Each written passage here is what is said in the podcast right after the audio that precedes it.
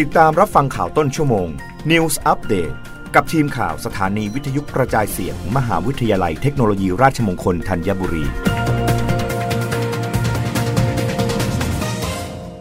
รับฟังข่าวต้นชั่วโมง โดยทีมข่าววิทยุราชมงคลธัญบุรีค่ะ เลขาธิการสภาความมั่นคงแห่งชาติ เผยมีกลุ่มเสี่ยงสูงที่มีโรคประจำตัวฉีดวัคซีนไม่ได้ หลังพบยอดผู้เสียชีวิตจากโควิด -19 พุ่งสูงขึ้น พลเอกสุพจน์มาลานิยม เลขาธิการสภาความมั่นคงแห่งชาติหรือสมช ในฐานะผู้อำนวยการศูนย์ปฏิบัติการ ศูนย์บริหารสถานการณ์โควิด -19 หรือสปกสบค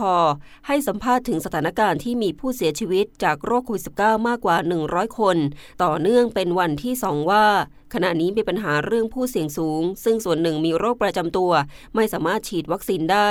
และอีกส่วนหนึ่งยังมีความกังวล เรื่องความปลอดภัยหลังการฉีดวัคซีน ซึ่งรัฐบาลพยายามรณรงค์ต่อเนื่องมานานนับเดือนก่อนเทศกาลสงกรานต์ขณะที่หน่วยงานสาธารณสุข ได้เตรียมความพร้อมควบคู่กันไปด้วย แม้ตัวเลขผู้เข้ารับวัคซีนจะเพิ่มขึ้นจากการรณรงค์แต่ยังมีจำนวนไม่มาก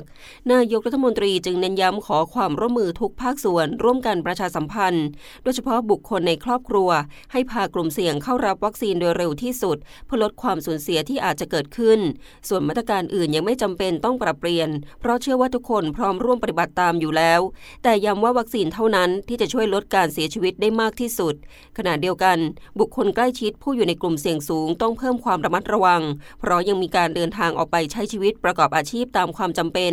อาจเพิ่มโอกาสติดเชื้อให้กับกลุ่มเสี่ยงได้ ยืนยันว่าที่ประชุมสบคยังไม่มีการอนุมัติหรือเห็นชอบการจัดหายาแอนติบอดีออกฤทธิ์ยาวสำหรับกลุ่มเสี่ยงสูงที่มีภูมิคุ้มกันต่ำ โดยนายกรัฐมนตรีในฐานะผู้ในการสบคขอให้กระทรวงสาธารณสุขที่เป็นต้นเรื่อง กลับไปศึกษาและจัดทำรายละเอียดให้รอบด้าน ก่อนนำกลับมาเสนอที่ประชุมสบคอีกครั้งรับฟังข่าวครั้งต่อไปได้ในต้นชั่วโมงหน้า กับทีมข่าววิทยุราชมงคลธัญบุรีค่ะ รับฟังข่าวต้นชั่วโมง News อัปเดตครั้งต่อไป กับทีมข่าวสถานีวิทยุกระจายเสียง มหาวิทยาลัยเทคโนโลยีราชมงคลธัญบุรี